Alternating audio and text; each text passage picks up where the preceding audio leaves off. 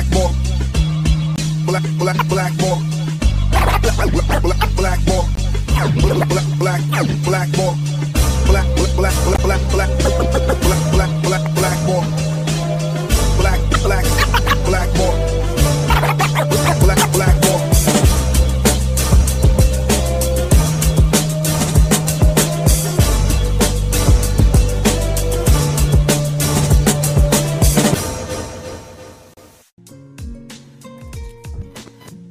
What is up, everybody? My name is James Di Fiore, and this is Fucked. Okay, I don't know where to begin. This is Blackwell. Jonathan Denis he is the former Justice Minister of Alberta.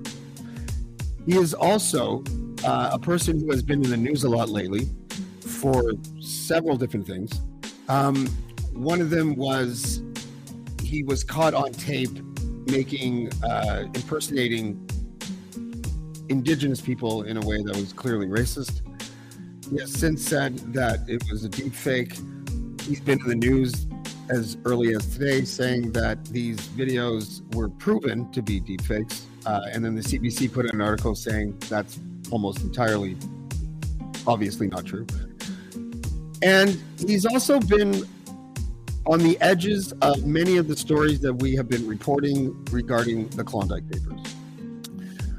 He was one of the people who sort of not lured, that's the wrong term, um, but helped David Wallace set up in Alberta when David Wallace was sort of recruited on a couple of jobs to go to Alberta. And he also uh, was able to set, he set David up with his house. And when David blew the whistle, many things started to take place. Many of these things are documented.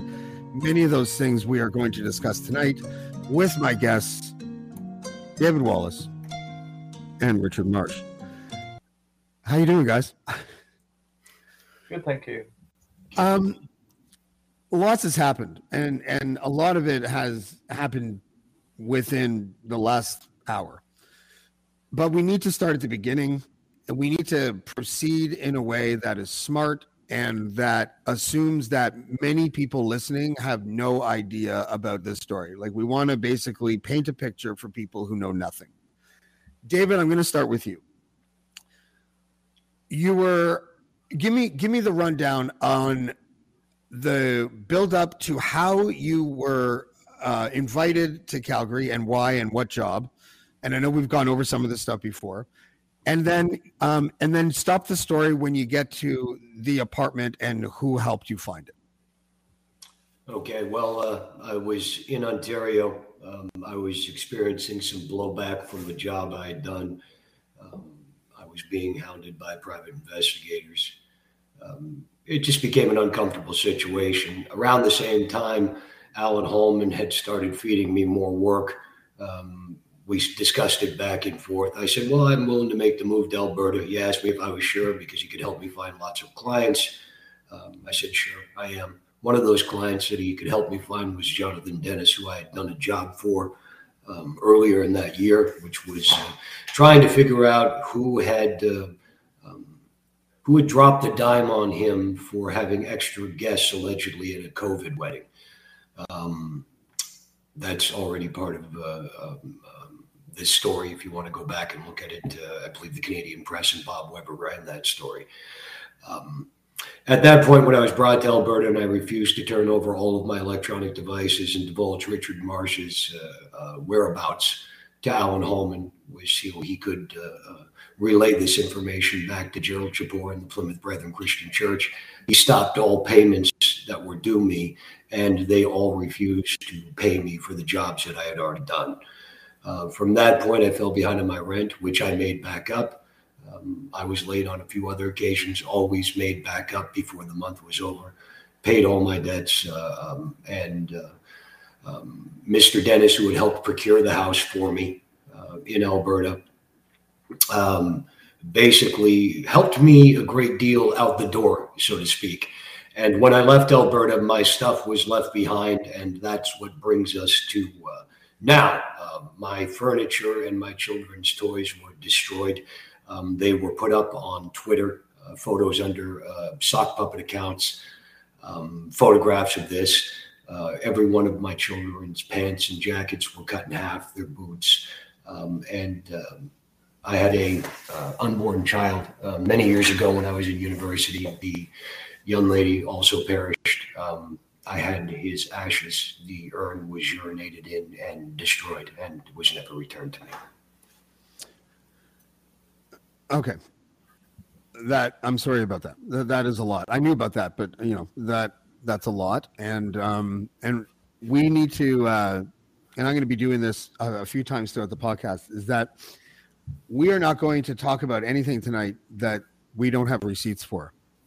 Unfortunately, that includes what David Wallace just said. Um, there is uh, the newest development that I can speak to because we're about to show you the receipts is that we got in the last 48 hours confirmation from the, or at least shouldn't say confirmation. I'm going to be trying to be as careful as I can. Um, we got an email from a couple emails from the your former landlady who um, spelled out for us after sort of months of of, of dodging the question. I guess I'll say um, that she said that Jonathan Denis was the person that came up to to came to that came to the house to pick up these items, which is interesting. Um, and then tonight, there's a fella by the name of Mike Terrigno, and Mike Terrigno is known to a, a lot of people on Twitter. Um, I know he's got like a, a phantom accounts and things like that. We'll get into that and one of these, uh, you know, troll accounts that he has posted the items um, that went missing from your apartment. That the uh, that the landlady, as I just indicated, um, it was a house. It was a house, James. I'm sorry. I'm sorry. It was a house. Um, that the landlady just confirmed was Jonathan Denis after months of basically saying she didn't know what happened. She left the stuff outside and all this kind of stuff. So, anyways, Mike Terrigno, for those who don't know, is um, part of the Terrigno family. They own a place called Osteria, I believe it's called. Um, it's a restaurant in in Calgary, and he has emailed us along with his brother Maurizio tonight to also tell us. Now we have a tertiary, tertiary source in a sense to also inform us that Jonathan Denis did indeed pick up your items and then they confessed in these emails to me. Now, I should say that um, although Mike Terrigno, or someone claiming to be Mike Terrigno at least, like I don't want to sow doubt because the email address seems to check out. Um, you know, uh, I he sent me his number and said he would come on the show. Uh, and I was like, cool, that should be fun. And then I received a series of emails, and I'm going to try to get them in order. this is actually from Maurizio Terrigno. He says, I understand you want to talk to me. It was me who did the pissing, and Wallace deserved it after what he did to my family, and I'll do it again. And my answer to him was, What date did Jonathan Denis drop off Denis's items or David's items? He said the landlord Wallace Stiff asked Denis to haul some stuff to her. He paid for her carpet cleaning as he felt bad for introducing her to Wallace. I did the photos and the pissing and Wallace deserved it after his con artist lies. Now, I just want to stop there for a second. I know you got a lot to say, David. Um, the thing that the thing that gets me is that th- these people are are, from what I understand, a wealthy family in Calgary. They're they're fairly well known. Um, I know that Mike Terrigno um, seems to be quite litigious, and I believe, if I'm not mistaken, that he just or he, you know in the last five years i don't know exactly when it was um, he won a lawsuit against mayor nenshi because nenshi uh, i think libeled him and i think had to pay like a hundred grand or something like that but these emails that i'm receiving tonight um, a, person called me just before i went on air and said um, careful with some of the people that you deal with in these waters because they like to think that they're clever and they like to try to entrap people. So I want to operate this podcast um, you know, under the auspice of me suggesting to all three of us that I did receive these emails. I just showed them to you. They appear to be who they say they're from, but I'm going to reserve absolute judgment until I can like talk to one of them on the phone or confirm it in a, in a secondary manner because I don't want the um you know I don't want uh the idea of or I don't want to walk into a trap where it's actually someone named Susie that they put up to it and will you know what I mean like I think that might be one of their sock puppet names, Susie. David, I- David, from- I blame you for making me think like this because all I now think of is like, what's the play? Is there a play here? what's going on? Um, Richard, uh, these um, in the Klondike Papers, can you give me an idea of some of the highlights? Um, um, because you, I think out of the three of us, you probably um, know the material the best. Give me some of the Jonathan Denis highlights before we move on to talk more about, and I'll show the pictures and the posts of this this stuff that um, apparently the Terrignos have admitted now in the last 45 minutes to um, being in possession, being in, in possession of and urinating on, uh, apparently with glee. The piss You boys. could. Yeah. So yeah, so there's a lot of there's a lot of Jonathan Denis in the Klondike Papers. Uh, most most of the interesting stuff is a long series of text messages from Jonathan Denis to David Wallace, in which Denis introduces him to Mike Terrigno, uh, who uh, Denis refers to as Hot Lips. Um, and the the so first there's Denis commissioning David to investigate this COVID wedding, and the reporter, uh, journalist Alanna Smith, um, and David obtains phone logs uh, for Jonathan Denis to try and find out who had, uh, you know, who her contacts were, who the journalist's contacts were. Um, and then there's Denis introducing, uh, uh, Denis inquiring after, trying to find addresses of a number of prominent Calgary politicians, uh, and David's finding addresses and background information on on those. And then there's uh, communications from Mike, Mike Terrigno, I believe, through Jonathan Denis, um, wanting. Um, well, the statement was the target is Abed Harb, Ward 10. So um, this looks like Mike Terrigno wanted David to, uh, in somehow sabotage this uh, Abed Harb, who I believe is a councillor, Calgary councillor. Um, and then there's some discussion about the price, and and Mike Terrigno uh, turns down the David's offer because the price was too high. Um, and the other the other thing that's in there that's interesting is is Jonathan Denis uh, working with um, with Alan Hallman and also Jonathan Denis wor- working with Gerald Chipeur. In fact, Denis um, and Chipeur, there's a there's an email from Chipeur to Jonathan Denis, which is forwarded to David Wallace, and obviously Denis and Chipeur were working on something with David Wallace. The, the emails don't state what.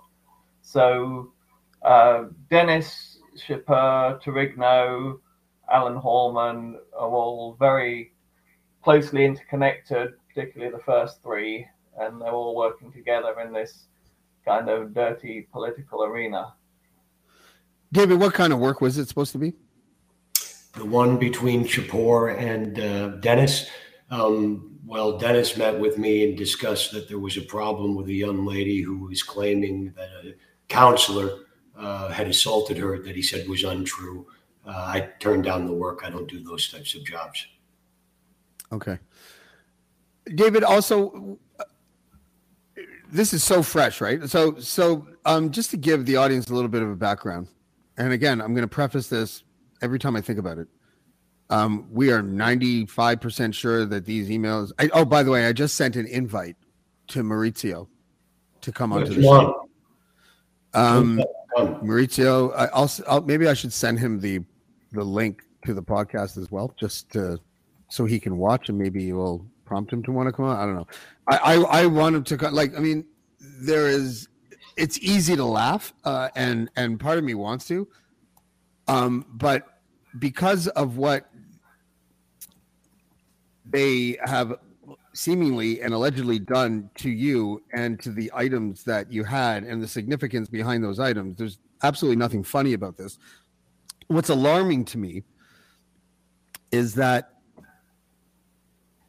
they would admit it in emails. And that's why that person who I spoke with, when that person told me about 45 minutes ago or an hour ago, whatever it was, that um, many people that swim in these waters, as I said, because I want to be as ambiguous as possible, because many of these people are litigious as hell, um, will do things to try to entrap you. And and so I'm going to say it again, as I'm going to say another bunch of times in this episode. I'm 95% sure that these email addresses are legit. They seem legit. I I texted them. You know, I called. I got the answer machine. It sounded like I'm like Torino, whatever that means. Um, yeah. Okay. I want to know, David, and um, you know, I know it's difficult, right? But I need to for you to like explain to me the impact of what it is like to see something like your deceased child's urn and your ch- current children's toys on social media with a giddy claim that they were just pissed on. I I, I need to just know um, what that made you feel like, and and you know how you know how you're processing what's happened then and what's happened tonight. I'll, I'll never process it. These these fuckers raped me, is what they did. They they pissed These animals have been getting away with this for decades. They've been victimizing people, women and children, because that's what they do. Let me ask you, Michael, when you pose as a woman on Twitter, I know why you do it. You know why you do it. It's because you want to be one.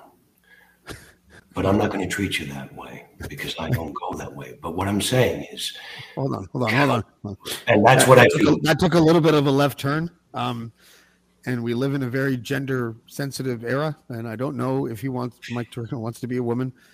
So let's. He certainly is acting like a man who is confused, but I'm not confused about the issue at hand. What they did is sick. And bullies like this do these sick acts because nobody stands up to them. But it's time the line is drawn. One way or the other, we need to deal with this problem. We cannot allow people to do this. If they do it to me, how many other people have they done to? How many people live in fear? How many people cower before these acts? It's disgusting. And no civilized society can deal with this. It needs to be dealt with now. And if they are admitting to this, if this is actually factual, then I will be more than happy to add these two individuals, um, one who I've never met or heard of. I would be more than happy to add them to the lawsuit that our, our lawyer is preparing right now. And um, we'll have our day in court. And then hopefully, as part of that court proceeding, I, I certainly hope that they get some therapy for their their their sickness because it is sick and it needs to be cured. I just want to also point out that this entire podcast is brought to you by the word allegedly. Okay. Um, allegedly. There's so much to process here. Um, okay, let's process the pictures because. Okay, so the email where he admits here's Maurizio allegedly. Maurizio, you know, oh, fuck, I forgot to blank that one out. But um, whatever. I understand you want to talk to me. It was me who did the pissing, and Wallace deserved it after what he did to my family. And then, so these are the posts, if I'm not mistaken. This is one of them, right? Mm-hmm. Sure is. And you're nothing. So this is what it says. This is uh, posted by someone that says uh, David of Barry, which I guess is sort of uh, a phantom account that's a knock on you because you're from Barrie. Is that the idea you think? I don't know how these people think. I okay. suppose that was intention. Your name is David and you're from Barrie. Chances are when they post pictures of your toys, they made a handle based on that. But anyways. Oh, I'm guessing, yes. Yeah. So this, uh, so there's a picture of a soccer ball, um, like a little wagon with like plastic shovels and uh, a little rectangular kind of container for sand or whatever. And it says, and you're nothing but a fraud. Recognize these toys. They were left behind, probably after social services seed your kids. That's untrue. You were evicted. How does that feel? Vagrant addict. There's this post.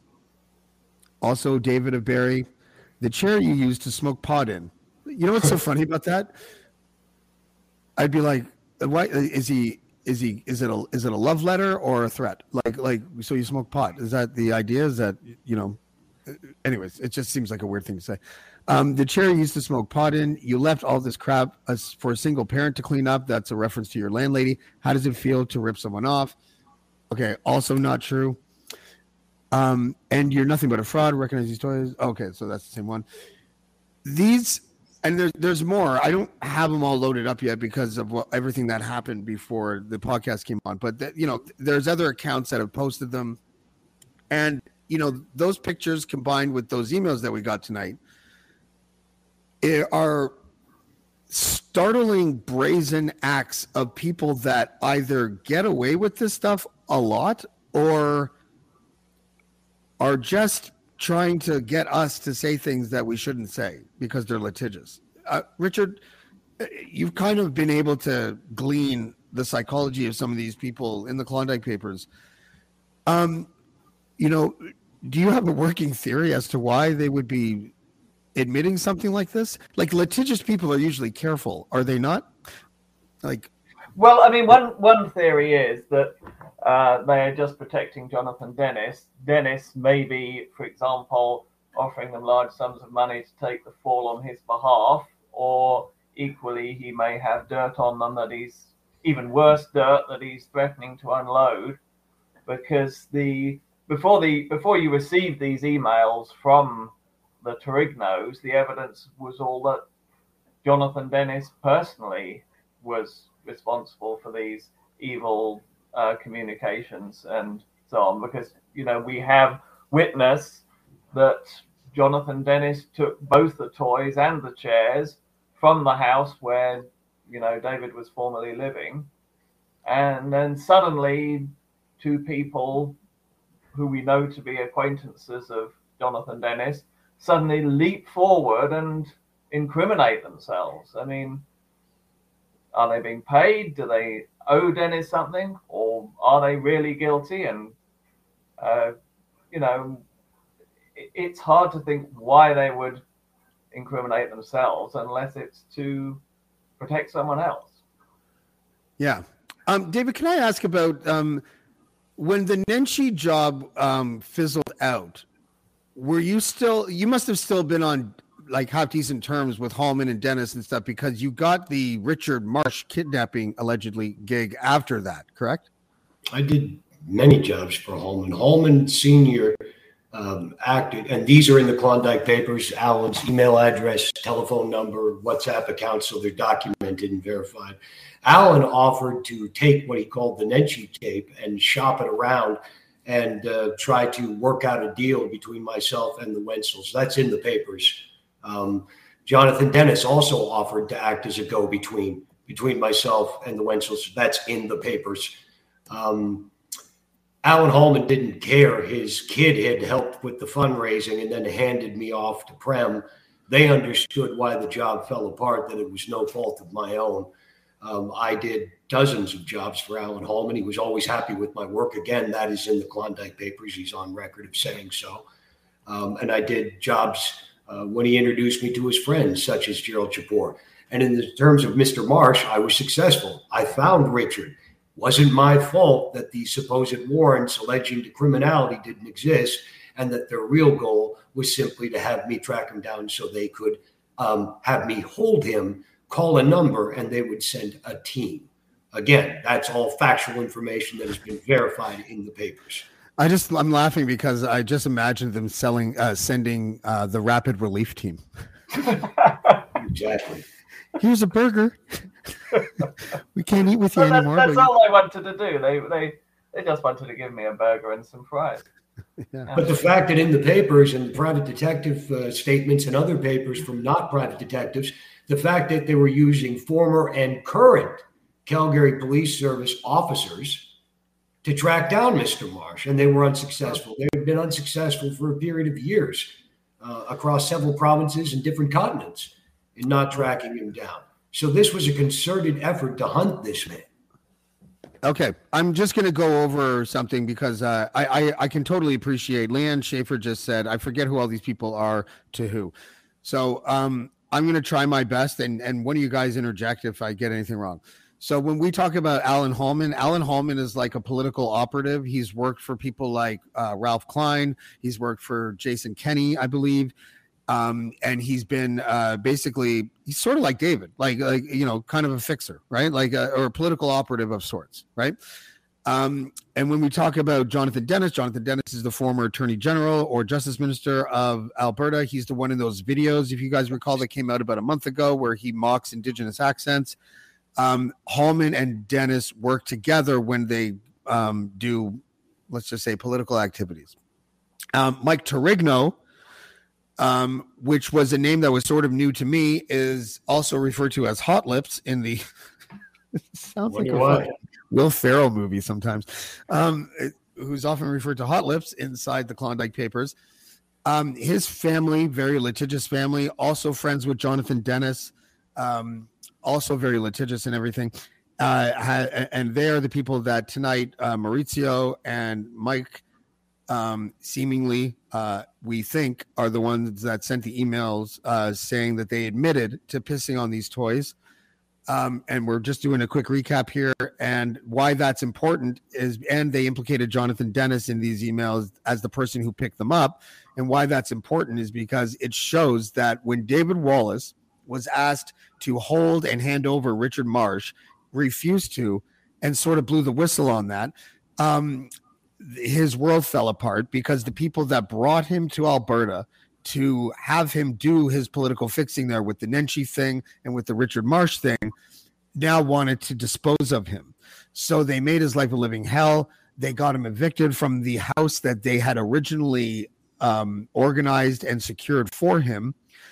And when he was evicted, all of his stuff was still inside. And so for the last, I don't know how many months, whatever it is, we have been, David has strongly suspected that Jonathan Denis was the person that did come over and take his stuff. And we have the landlady um, who also emailed us in the last Genius. 48 hours. Is this the right one? No. Yep. Uh, this one? Uh, yes, those items. Okay, but that's not really the important one. Which is the important one? Okay, this is an email from uh, David's ex landlady saying the chairs. And when she says the chairs, that also means the other things because they were in the photos with the chair. Well, the chairs were picked up by Jonathan email which which says that he also picked up the toys. So yes, yeah, this, this one is the chairs. Yeah, so this one's that she's got another one that that says that Jonathan Denis. So we have the landlady emailing us, telling us that um, Jonathan, emailing Richard, I should say, uh, telling Richard that Jonathan Denis, the former Attorney General of Alberta, is the one that picked up the items that then showed up on social media posts, the exact items that the landlady said Jonathan Denis picked up and were posted with um, basically saying that they were pissed on. And then tonight we have Maurizio Terrigno, Mike Terrigno's brother, confessing that they did the pissing. And then we have another one from Maurizio that said Mikey took the photos, Mike Terrigno took the photos. Anyway, so that I'm laying it out for you like that because I want people to understand and this is really kind of the the nucleus of a lot of this uh, a, lot, a lot of just this murky world. Is that in, in, in alberta especially as we're seeing with this the political dirty tricks is more of a culture than democracy is in that province. The people that get elected the people that um, that that run institutions that are there for the benefit of the citizens of alberta and the people that they're connected with counselors political operatives former premiers uh, you know the uh, uh, former attorney general all associate in an ecosystem of self-protection and brazen acts like like the, what we're seeing right now and it is like it would be impossible. I think if you if you were a, a wannabe plucky politician to go to Alberta and try to become some sort of successful politician without having to go through some weird hazing, um, you know, litmus tests from the people that seem to run what I would now consider the most crooked province in this country. Um, I hope that answers your question, Leanne, because it, I understand it's a it can be a confusing story. It can be like you know hard for people to process. I'm trying to lay it out as best I can. David, if you have anything to add to what I just said, that can help well, people not just understand. what they did; they also our, our passports never made it back. Um, um, every photo that we had was cut right. multiple sections. Pictures of my children have shown up on websites that I've never heard of. They have every one of my passwords, my electronic devices, my computers. They stole everything. Um, allegedly. Uh, yeah, brought to you by allegedly.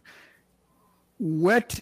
What? I wonder what a lawyer would advise right right now. Um, it seems to me that a lawyer would be like, you could probably sue these people if if all these emails are legit. We think they are, but we don't. One from the landlady is all I needed. Well, I don't want to like you know I don't want to. In a way, I, I, I there there'd be so many lawyers right now that are probably watching this going, why are guys even talking about this on air? You know, but because people but need you, to know with the shame, not that's right. behind a courtroom. That people well, need well, to hear it out right. front. Hi, I'm Steve Yerko. And I'm Tara Sands. Now available from Maji Media is our new podcast, Four Kids Flashback. 4Kids is the company who brought you the English dub of Pokemon in the late 90s and so many other shows like Yu Gi Oh!, Shaman King, Teenage Mutant Ninja Turtles, Kirby, the infamous One Piece dub, and so many more. We'll be talking to the people who worked at 4Kids actors, directors, writers, editors, producers, engineers. You get the point. And hopefully get the answers to questions both you and I have about the company. I actually worked there as a voice actor on some of the shows. And I was a kid watching the shows and remember way more than Tara does. And thank God for that. Steve is actually a professional storyboard artist, which gives some really unique insights into anime and animation. Subscribe today wherever you get your podcasts. That's the number four Kids Flashback. You know what? I, I agree with you. And you want to know why? I, we're just let's put all our cards on the table for a second. I, I want to like tell people again what uh, like as Ryan Lindley would say how the sausage has was made, and so we were um, talking to an attorney, David and I, in the last like four days about all this before all of this shit came to pass today, today, obviously, and when we told him that we he first um, i was talking to him first and he was advising me to advise david this is before david we uh, we conferenced you in that we needed to get an alberta attorney to take on the lawsuit against you from shane holmes the wenzel because of processing familiarity that that that uh, uh, an alberta attorney would have with how the law is practiced in in alberta. And he has a good point but when we conference with the lawyer with David, we told him that we are not comfortable. David told him that David is not comfortable um, trying to figure out which Alberta attorney hasn't been poisoned by the well of this culture that seems to permeate in this province. And so we are now, and now that that lawsuit is separate. Um, I don't know the law enough to understand um, why Jesse Brown's legal team won't absorb you in the lawsuit to protect you as the source of the material that they willingly published. And I'm not I'm not accusing Jesse Brown of anything. I, I just maybe I'm ignorant of how the law works, but it seems to me that when a journalist or a source um, provides you with information, you vet it and then you publish it and then get sued for publishing the information that you vetted your lawyer should be representing the source or the journalist that helped you out. That that is a very uneducated opinion about how the law works, but it feels right to me. So, uh, you know, uh, I'm I'm just throwing that out there. Um, where where do where does this leave? Um, like like uh, this is the this is the better question, and I'm stumbling over my words because there there, it was impossible to do prep um, for this for this show because of everything that's developed in the last hour. But I I am curious how smoking the gun has to be for people to understand what is happening in that province. And um, David, I, I'm wondering, you know, how confident are you that that any lawsuit, like say all this turns out to be true, how confident are you that any lawsuit could proceed unencumbered by that crooked culture that exists there? It's a good question. I mean, I have questions about, of course, the police there who rousted me, told me to get the, out of the province and stop hassling Hallman. Um, they knew about this well over a year ago. This is the same police force who Alan Hallman said his handpicked detective would take a, a tape and try to set up the RCMP with it. So uh, I have zero trust in its policing or its judiciary. Um, and I think that it would be almost impossible. However, um, you know, we've spoken to the police here. We are pursuing criminal charges on what was done to my property. We do have sufficient uh, uh, evidence that we were told that they will investigate and they will liaison with Calgary Police Services just to make sure that that is done above board. Um, and we will be proceeding with a legal case because unless people uh, are, are so blatant about breaking the law, the evidence is starting to become overwhelming. Yeah, um, it it has a um, no, I, I I don't. My head is spinning because I keep on looking at my email to see if one of these Terrignos are going to email me back and tell me that they're coming. I should probably. Well, the one volunteered to come on, so come on. Mike Terrigno, Mike Terrigno said he would come on the show tonight. Um, he gave me his number. Maybe I should Wolf. call him. Maybe we should do a call-in show, except we're calling other people. Um, I'm going to call him right now. See what happens. Call, get him on the show if he wants to come on. Of course. Leave a message. After leaving a message. That's how I know it's Mike Terrigno. Leave a message. What the fuck? Yeah. you know? Bark with a doggy. Yeah. Um, I, uh, Richard, are you at all surprised, though? Uh, at what in particular? Well, at the at the brazenness of what has happened tonight with these emails, um, you know, given everything that's happened to you, uh, I, you know, it, it's not the exact same. Well, it's sort of the same people, but there's there's such overlap between the Plymouth Brethren Christian Church and many of the people that we associate with Alberta politics. Um, you know, the Jonathan Denises of the world, the Gerald Chipeurs of the world, the Alan Hallmans of the world. Are you are, are but is this level that it's potentially reached with these emails tonight? Does it even surprise you? Uh, well, no, I wasn't surprised to find Jonathan Denis had had taken the stuff from from David's house. That was that was not surprising at all. Um, I was a little surprised about the confession emails. Um, I'm not at all surprised if the Terrignos are involved because it was it's very obvious from the Klondike papers that um, Mike Terrigno is very much Jonathan Denis's little sidekick who he uses for um, you know to keep certain activities at arm's length. Um, but yeah, just the the, the readiness to confess is a little surprising, and that's why I suspect it it may be somewhat under duress. Yeah, um, David, the the toll that this this has taken on you has cost you a lot. It's cost you. It sounds like it's cost you your marriage. Um, it's definitely cost you any shot at making an income. Um, you know, does it make you? I'm going to ask you a question that's probably unexpected, but does it make you regret the line of work that you were in, just in general? No, because the vast majority of my career wasn't working with scumbag politicians or goons like this. It was overseas and it was more private business and industry, um, things of that nature. Those were professionals. Those weren't clowns or wannabes or pathetic excuses for gangsters. Um, um, television stereotypes is what I call them. Um, that part I regret, but I still don't regret um, basically protecting Richard because uh, he wasn't in the game and they lied to me. Don't lie to me. I do my job. I do it well. If he was not somebody who was wanted by the law, I would never have agreed to work for them to try to locate them, and I feel responsible because once I did locate him, then he was in danger, and um, I have no regrets on that at all, none.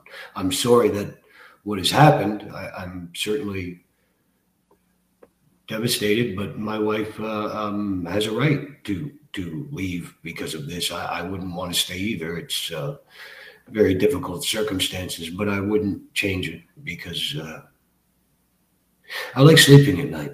It's a it's a nice change of pace. Yeah, I, I feel like I'm starting to um, get a little worried about my own family. Um, is that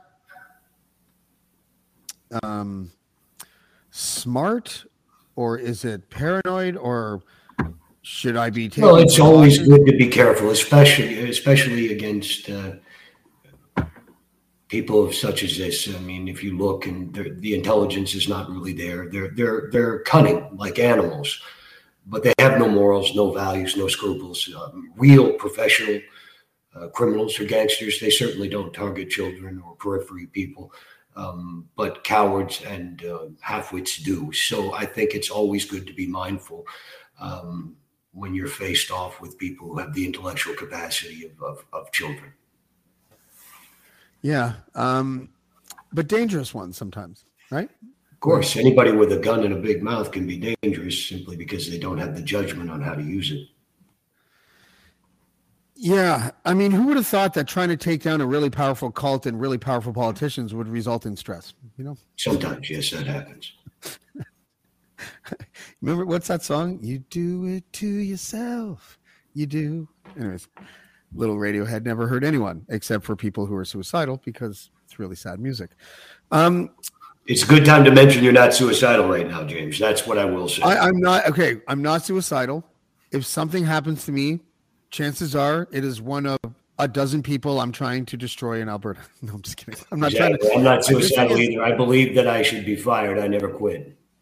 The thing is, I'm not trying to actually destroy anyone. You know what I'm trying to do, and and you two are the starting point and the first dominoes of all of the work that I have been doing over the last six months.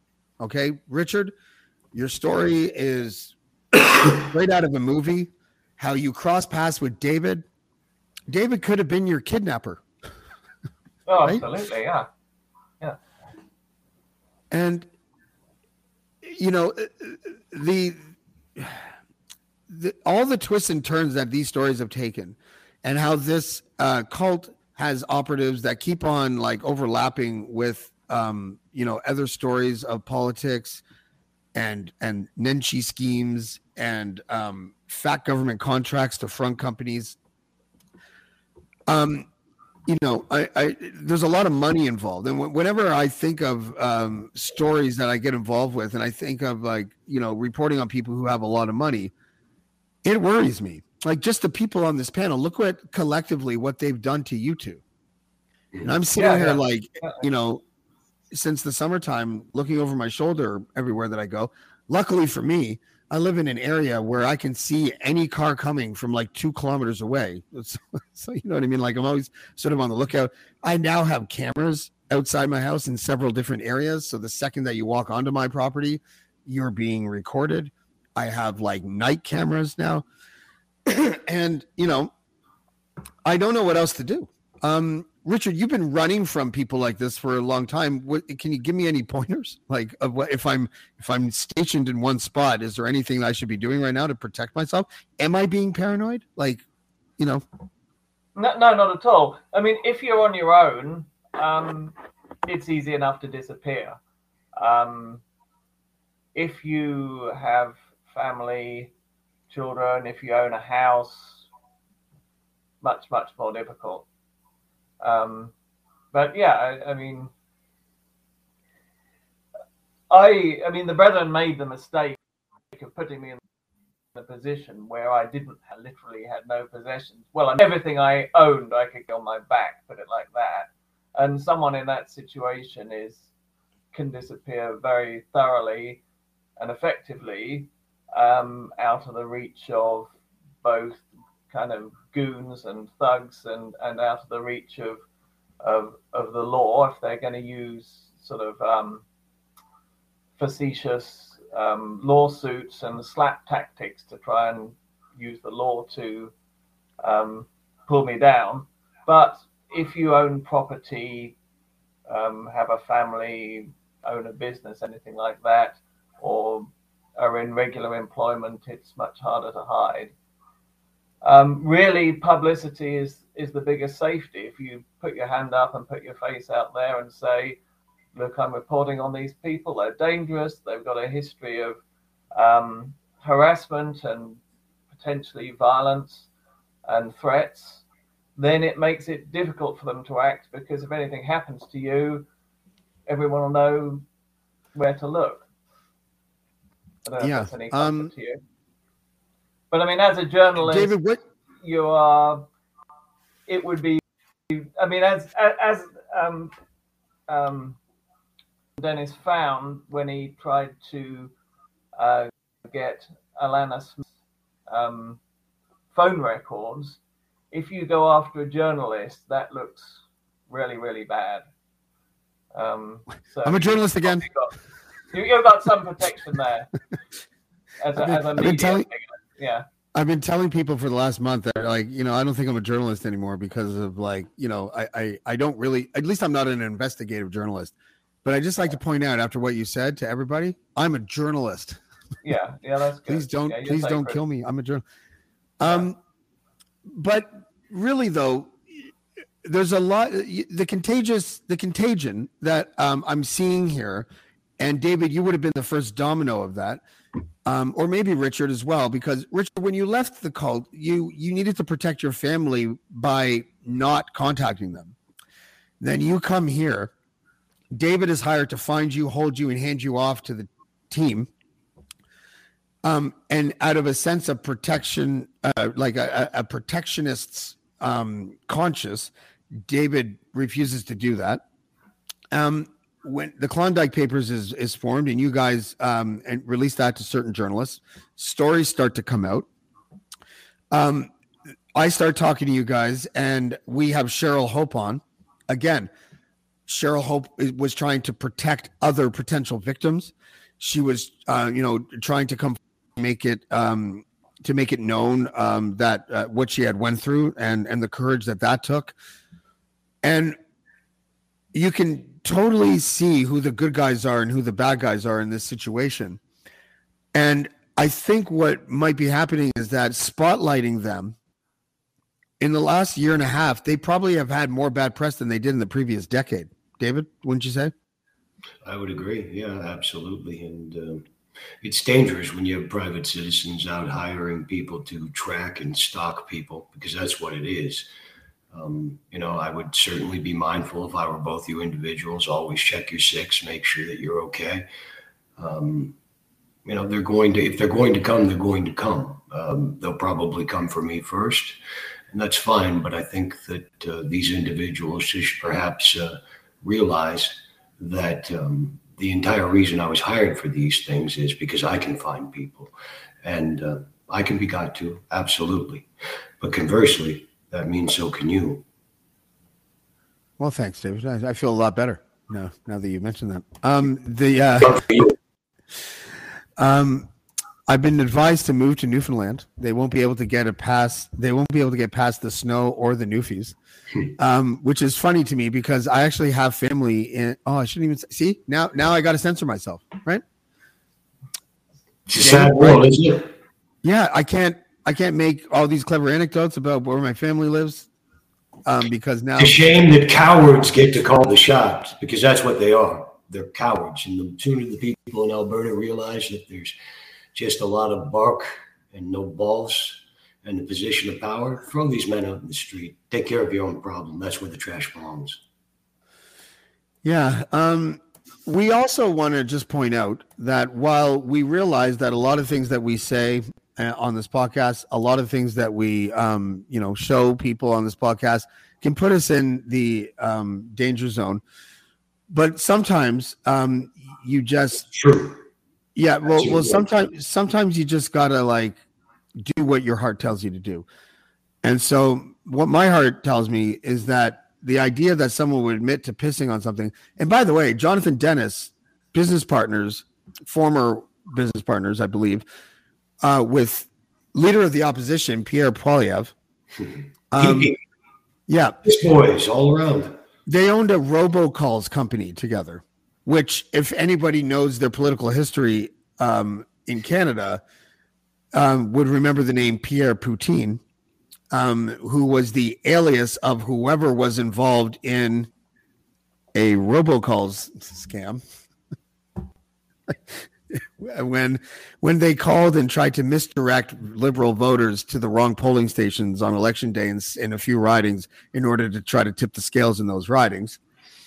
Um, many people strongly suspected it was Pierre Poilievre at the time who was part of the robocall scam because um, you know, and then I, I you know what I should if someone could fact check this, but like I don't remember if he owned the robocalls company during the robocalls scandal. But it is kind of funny. Um, but you know, okay, it's- you'll remember him in a few years either. I highly doubt this man will ever be prime minister. Not with these. Well, folks. it's just that when you swim in waters with carp, you probably have a shitty pair of lips yourself, right? Like there, there is, you know, there, there is something about it. But I wanted to also state that sometimes it's worth the risk. Like, for example, here is a picture of one of the Terrignos who had allegedly admitted tonight to Ooh, pissing he's an on- ugly fucker, isn't he?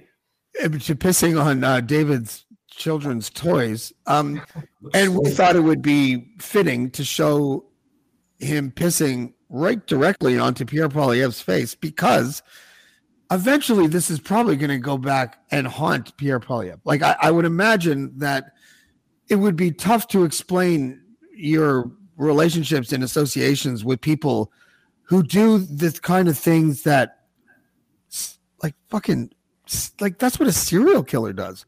Who pisses on children's toys and then sends it to the parent? Like, is anything off limits with these people, David? No, obviously not. I mean, my kids right now, they don't even have snow clothes. It's freezing here. And uh, that's because we've been put into a horrible position. I mean, I'm working as much day labor as I can. Every time I get into a half decent position, somebody shows me a video, mostly from your network or Dean Blundell show, and asks me to walk away. So, um, which one was that one? I mean, the fat little one, that's the other one, isn't it? Mike? The hot, I, I, the I'm chubby just learning. I'm just learning these these names tonight. I, I don't know. I think Um, that's Mike. I think that's Mike. That one? That, no, the other one's a chubbier. He got like a head like a ball sack. Is that him? I don't think so. I think it must be the other idiot. Um, by the way, kudos to you, Richard Marsh, for choosing the perfect picture of Pierre Poilievre. yeah, it does look like he's getting sprayed, Play, doesn't he? playing the role of children's toys. And I know this might seem like we are also guilty, of, but but really, it is not the same thing. It, it, it you know, wh- this isn't a threat. This is like uh, what we're doing is um, we're we're using hyperbole to make a point, and we're trying to use humor. Um, we're we're not saying, by the way, that Pierre Poilievre had anything to do with any of the things that we're talking about tonight.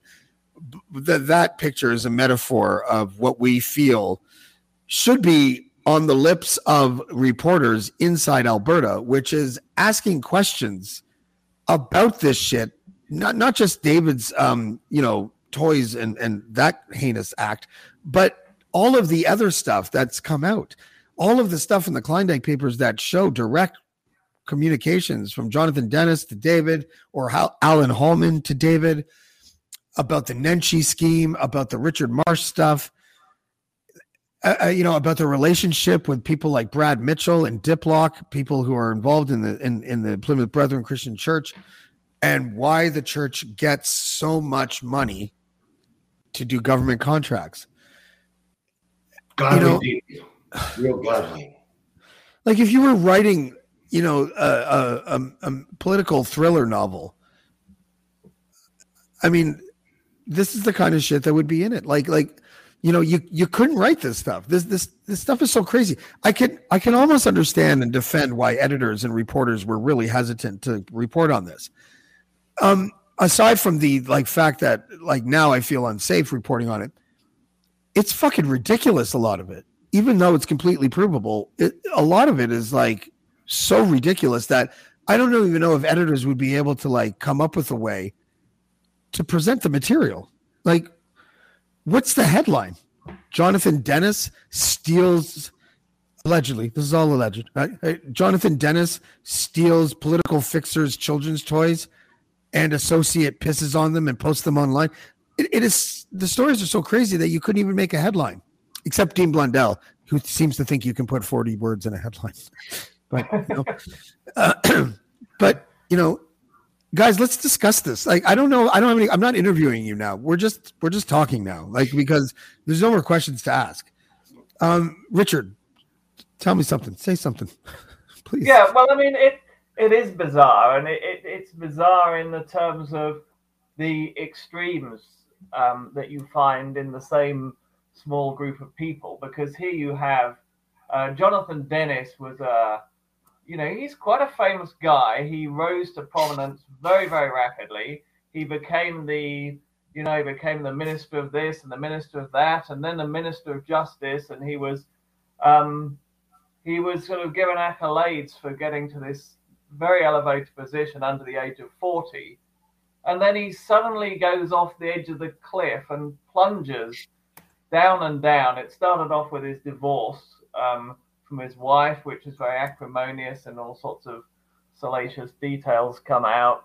Drug use and abuse are alleged, um, and then he's then he's hires um, hires David Wallace to get the reporter's phone logs because he had allegedly had too many people at a COVID wedding, and at the same time he comes there's a conflict of interest case comes up against him. Um, and there was something else. What else was it? So many things. Oh yeah, then he then he got slammed, convicted, contempt of court for trying to intimidate um, a witness or the person who was taking the case, and um, and then he turns up again.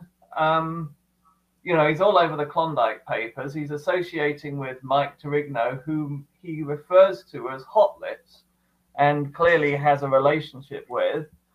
Um, and and then this this elevated guy, I mean, this guy who was the Minister of Justice of Alberta, which is a hugely wealthy and influential province. I mean, it's got a bigger budget than some small European countries.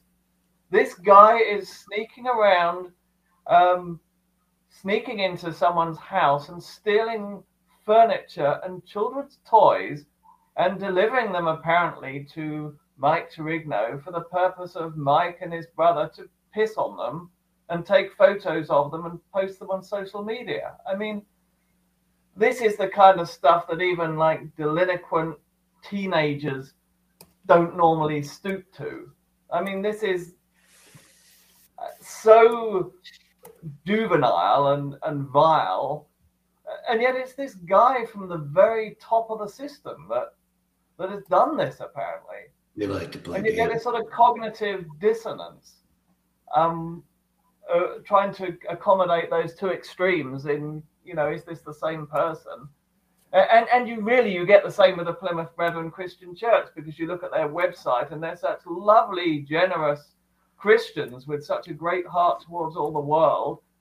And at the same time these same people um, you know are running all these beautiful schools to keep their give their children this christian upbringing they're trying to hire um, Chuck Zito, former Hell's Angels boss, to hire down someone that's critic, you know, hunt down or recover their debts in that case, and they're hiring David Wallace to hunt down a critic, and they're mixed up in all this dirty stuff, and so you've got these these extremes, and it it, it is hard to believe. Okay. Yet- the receipts are all there, and I, I am going to now um, post or, or, show a graphic. I'll read it out as well for people listening. Um, that prompted the Terrignos to contact me. I sent the following list of questions to Jonathan Denis earlier on today. I said, "Hi, Jonathan. Here." So I talked to Jonathan Denis on the phone today. Um, I called him up. Um, his personal number is in the Klondike Papers, and the first thing he said is, "How did you How did you get this number? This is a private phone. How did you get this number? And I didn't answer him, and I just was like, "Hey, my name is James Di Fiore from uh, Blackball Media," and he's like, "I, I no, I, I don't mean any disrespect, but I've never heard of you." I'm like, "Okay." no one said you had to. I, I actually believe him.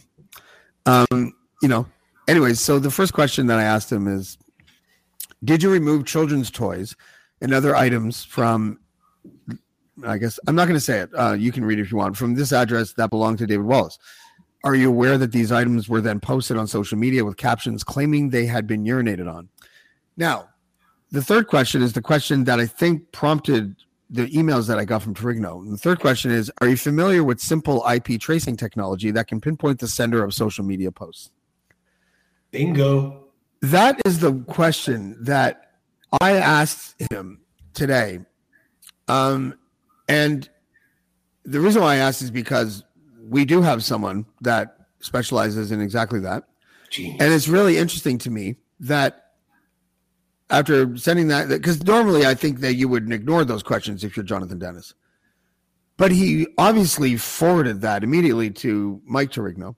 Mike Terrigno then sends me his phone number but doesn't answer his phone. And then Mike and Maurizio proceed to send me these emails admitting the stuff that I asked Jonathan Denis about. David, what does your fixer brain tell you about what happened? Allegedly. And please, Well, please preface that. Well, they're probably worried that allegedly we took those um, very specialized uh, packets of information to allegedly professionals in law enforcement, allegedly who confirmed where those IP addresses originated from, which probably allegedly caused these uh, two alleged men to uh, fall on their sword um, because it's always better to get ahead of something. So, um, allegedly it's these two individuals that responded and uh, one of them uh, the fat little one uh, hot lips there i wonder how he got that name from Denis. I can take a pretty good guess at it. Um, so he allegedly uh, offers to come on the show. We're on the show. Come on. Yeah, I, I I'll check my email again just to see if they've responded. I did send them the P picture, and I with the caption "all in good fun." You know, if they can admit to pissing on children's toys, we can send them a funny little meme, right? Like that's that's. well you know it's fun it's all fun and games what they did to me is one thing i'm a professional i'm a big boy i can take it and if we were face to face trust me it wouldn't be this however this is people who are are uh, uh, assisting and shielding a dirty ex cop who raped a 16 year old at gunpoint, started grooming allegedly. Allegedly. Okay, these are the same people who uh, uh, Jonathan Denis allegedly told said victim that she needed a publication ban, which allegedly helped this counselor uh, get enough of a head start to retain his seat. A man who has been shameless has not resigned that seat and is literally costing the city tens of thousands of dollars in effort to try to remove him, which is the decent thing. When do we stand up, Alberta? When do we stand up and remove the predators from the scene? When you have a rabid animal, you don't cower in the village. You go out and you hunt for those animals and you remove them because that's what you do. You put them down like sick, diseased dogs. You have to take care of your own garbage. Stop shielding these men. Stop enabling them. Let a spade be called a spade and let these men be dragged into the light. Yeah, But didn't an American president say something about draining the swamp at one time? yes. You need to drain this swamp. I'll tell you one thing: justice and decency is never decided decided in locked rooms and expensive restaurants after dark, where co-conspirators sit and meet about pissing on children's toys and dead babies. it, it it's very like Sopranos. Do you know what I'm saying? Like it it it, it has uh, a No real wise guy acts like this. They've got respect and they got they got dignity and they got rules. Like me, these aren't criminals. Real professional criminals, real wise guys have some honor. These are wannabe punks. as little dogs. one once as KRS one once said, "Real bad boys move in silence." Woof, Right. woof. So it feels like what we're dealing with is again. I'm going to reiterate one last time Allegedly. that either we received emails, legit emails from Mike and Maurizio Terrigno tonight, where they admitted to pissing on David's children's toys and chairs and furniture, whatever. Um, and also implicating Jonathan Denis, which is now a second person who's implicated that Jonathan Denis Denis stole allegedly your your My litigator's gonna love you, Mr. Denis. He's gonna love you. Um, it is so absurd that I I'm I'm I'm fucking speechless, guys. I, I don't I don't know what to say anymore. I I, I think we're gonna wrap soon because I, I don't know what else can be said. Um, I don't know what's gonna happen. I don't know uh, how what kind of emails I should expect, if any, in the next um, you know, 48 hours. I probably should talk to a lawyer. Um, I should probably get a restraining order. I don't know. Like I need Mind to over matter. Don't mind. They don't matter. I'm not going to stop. That's the thing. Like I'm not. uh, You know, my problem is I, I, I, you know, and it's a blessing and a problem. But like, you know, I don't know how to stop because I feel like um, there is so much more work to do. You know, I, I want to help any way that I can and keep my family safe at the same time. But I'm not going to be able to just stop working on this. So, given that, you know, um, I, I, I should probably talk to my, to to my lawyer and and figure out how to proceed with these podcasts, how to like you know if I should should just keep going the way we're going, or or if I need to not take a step back, but switch up the style in which I report it, um, or Can just keep keep going. Yes, yes, you may please. You should probably have a word to Nathan Jacobson. Yes. Uh, when, when I was in trouble, I, I had a meeting with him, and he, he offered me his protection, and he sent a message to certain people that I was I was under his protection, and I haven't had any trouble since. I also noticed in a in a recent podcast he he he pointed out that he had uh, volunteered to go to Ukraine, but hadn't actually got called up yet. But in anticipation of that, he had got himself a very nice sniper rifle, and he assured us that he was extremely proficient in the use of it. Yeah, that was on the uh, podcast. Yeah, Yeah. I mean that should offer some comfort. I Um, should. I well, you know what's funny about that is that um, when in the summertime when I was uh, at an undisclosed location where you visited me, Richard. Um, Yes. you know, I and I was having issues. It's so funny. I'm gonna, for those who don't know, David, I would smoke a joint on the patio. Okay, and this is like the day after the second time I saw this sedan in the driveway, which is weird for that house, Richard. If you recall, you literally have to drive like hundred yards before you get to the house on the driveway. So Yeah, for a no car one can just go there by accident. No one No. can drive down there by mistake. No, so I was a little paranoid, and uh, David, I already told you this, but um, I would go out at nighttime, and first of all, I would leave the porch light on all night long, you know, because I was I looked up and uh, like years ago, I looked up this thing when I first had kids. Um, that says statistically your house is less likely to be broken into if the outside outside light is on. So I, I do it at home anyways. But alone, you'd think I would just keep, you know, whatever. I fucking had the light on. I go outside and smoke a joint. And um, when I would hear rustling in the vast forest right, right beside me, which could have been one of like 50 different species of animal, I would joke. I would I would crack a joke that only I would get because I was the only one there. Where I would go, I, I'd smoke a joint, I'd hear something, and I'd be, and I would literally say this. I said this about half a dozen times. The guy you're looking for is David Wallace. because I knew they were already after you, and I just was like, but then, but then I would just laugh because it was just a silly thing to say.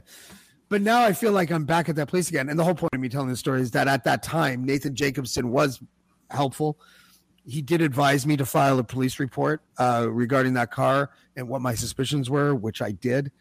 Um, he did offer his protection at that time. I don't want to speak for him now, but um, I consider Nathan Jacobson to be a pretty good acquaintance at this point because we've been we, we talk fairly regularly. Mm, You know, I also don't want to hide behind him without his approval. So I, you know, uh, you know, this is one of those can conversations. come we and probably, Trust me, Nathan's an honorable guy.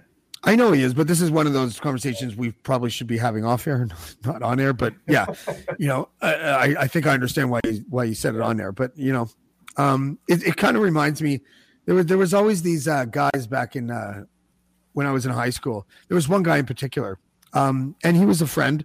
Uh, and you know, I still I, I haven't chatted with him in a long time, but I'm I'm sure we'd be cool.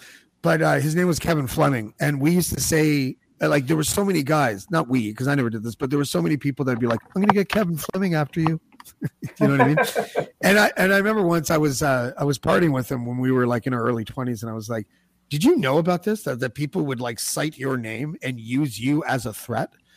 and he he had no idea, right? So um, I don't want Nathan Jacobson to make it to to to think that I'm like trying to oh get Nathan Jacobson to come after you. You don't leave me alone, you know. But at the same time, it's nice to have allies like that, right? It certainly is. Be Nathan get a little Jacobson was pretty instrumental, wasn't he, David, in in helping you uh, when make your transition from fixer to whistleblower? Yes, he was absolutely, and you should take a little solace in the fact that they're barking so loud. I mean, um, a lot of people have wanted me dead since 1989. I'm still here. Yeah. and they're not looking for me anymore. Well, we'll see what happens after after this podcast. Uh, I don't know who's one of us is probably going to get served some frivolous libel notice. That's what cowards do. They serve papers. Yeah. Imagine getting served by people who just admitted to pissing on kids' toys that were stolen. Yeah. I- I can't. Even, Richard's like Richard Stone. Like he. Oh, maybe he. Maybe he. uh He froze. Richard, are you good? Sorry, I lost you. Yeah, the internet's a bit dodgy here. That's okay. It might be the curtains that you have. Those uh double cotton polyester based curtains They're- they're closed. They're bulletproof. Yeah. Oh, the the Kevlar Kevlar curtains. What a great idea. They probably already exist. Okay, guys, I think that's I think we kicked the shit out of this um enough tonight. Um again, guys, this was an unplanned podcast. This was uh I think 5 hours ago we decided that we were going to have a podcast. And then everything got turned upside down when we received emails from um, alleged psychopaths who would do that to uh, David's children's things and and the ashes of David's uh, you know deceased child. Like I, I saying that out loud makes me you know livid and and um, you know I'm sorry you went through that, David. Yeah, me too. Me too, and uh, they'll be sorry too. It's what the logs is for. Yeah. All right, guys. Um, let's let's do a call when we get off here, and uh, and settle down. I I need to smoke a joint. Um, I need to ironically pee. Strangely enough, yes. Too bad you don't have your weed chair anymore. The chair you smoked weed in. I never smoked weed inside my house in my life. Only disgusting pigs would do that. Probably that's their habit. Okay. Well, that's a little bit judgmental. I know people that smoke inside. You know. Not in antique chairs that belonged to your grandmother that were destroyed by animals. You gotta let it go. Um, Well, I'm letting it go. just just the, the grandma chair part. Everything else, you have a legit case. Um, Richard Marsh, David Wallace, thank you very much for joining us tonight. Thank you. Tally. Okay. Um, yeah, I don't have, really have anything to say at the end of that. Uh, I'd just like to point out that the contents of this podcast were once again brought to you by the word allegedly. I don't know if those emails were legit, but they seem like they're legit. Jonathan Denis seems like a really, um, I don't know, maybe he's troubled. Maybe troubled is the right word. You know, uh, those videos that came out and the the hiring of David Wallace to do the the dirty tricks, the taking of his stuff and handing it off to people that would urinate on things that belong to kids. Like what's what the fuck is happening in Alberta? Like what- is happening? And this has been going on for a long, long time. Um, like the these kinds of th- this political culture that exists there. I don't. I, I'm I'm I'm speechless. I really am. Which, if anybody knows me, uh, knows the speechless part won't last very long because uh, I pretty much don't really know when to shut the fuck up. Usually. Tomorrow we have Spenny.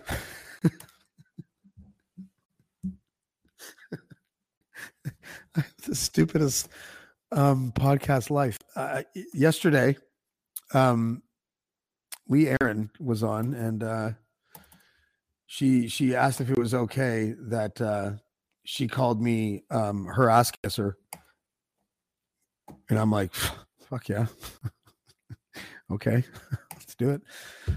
Uh, today, all this happens, and tomorrow we have Spenny. We're gonna cap off the week with one of the funniest people that I know.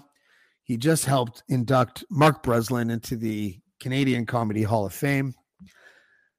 And uh, it's going to be a good way to end the week because it's been quite a week. By the way, 14, 15, 16, 17. I've done 12 podcasts in the last 11 days. So tomorrow will be 13 and 12. So I am looking forward to a break. Uh, but if something comes up and it's important, I will do the show. And we'll see you next time on Black Ball. black more, black black black more, black black black black more, black black black black black black black black black black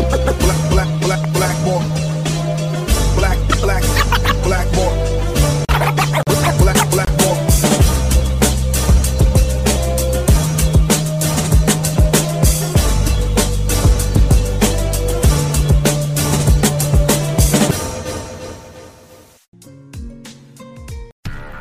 Do, Did, Will, the Story of People podcast is now available on the Crier Media Network. The first five episodes are here and feature some incredible guests that fit into one or all three of those categories. Ready? Tara Sloan from the San Jose Sharks, Undercurrent podcast at NBC Sports. Marianne Iverson from Iverson Voice and the Let's Take This Outside podcast to talk about the world of outdoors as well as voiceover land. Ariana Hunsicker, future Canadian Paralympic swimmer, already winning tons of awards for this country. Scott McGregor from the Hot Wallet podcast to dumb down the world of crypto, Bitcoin, and NFTs so you don't have to. And Jackie Holowati from Climate Pledge Arena in Seattle, Washington, the first net zero carbon certified arena on the planet. Wherever you get your pods, wherever you watch your pods, and on the Crier Media Network.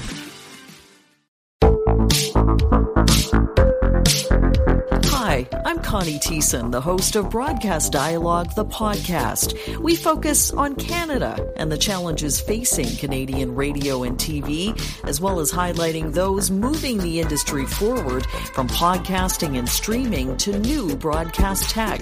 Check us out at broadcastdialogue.com or your favorite podcast app.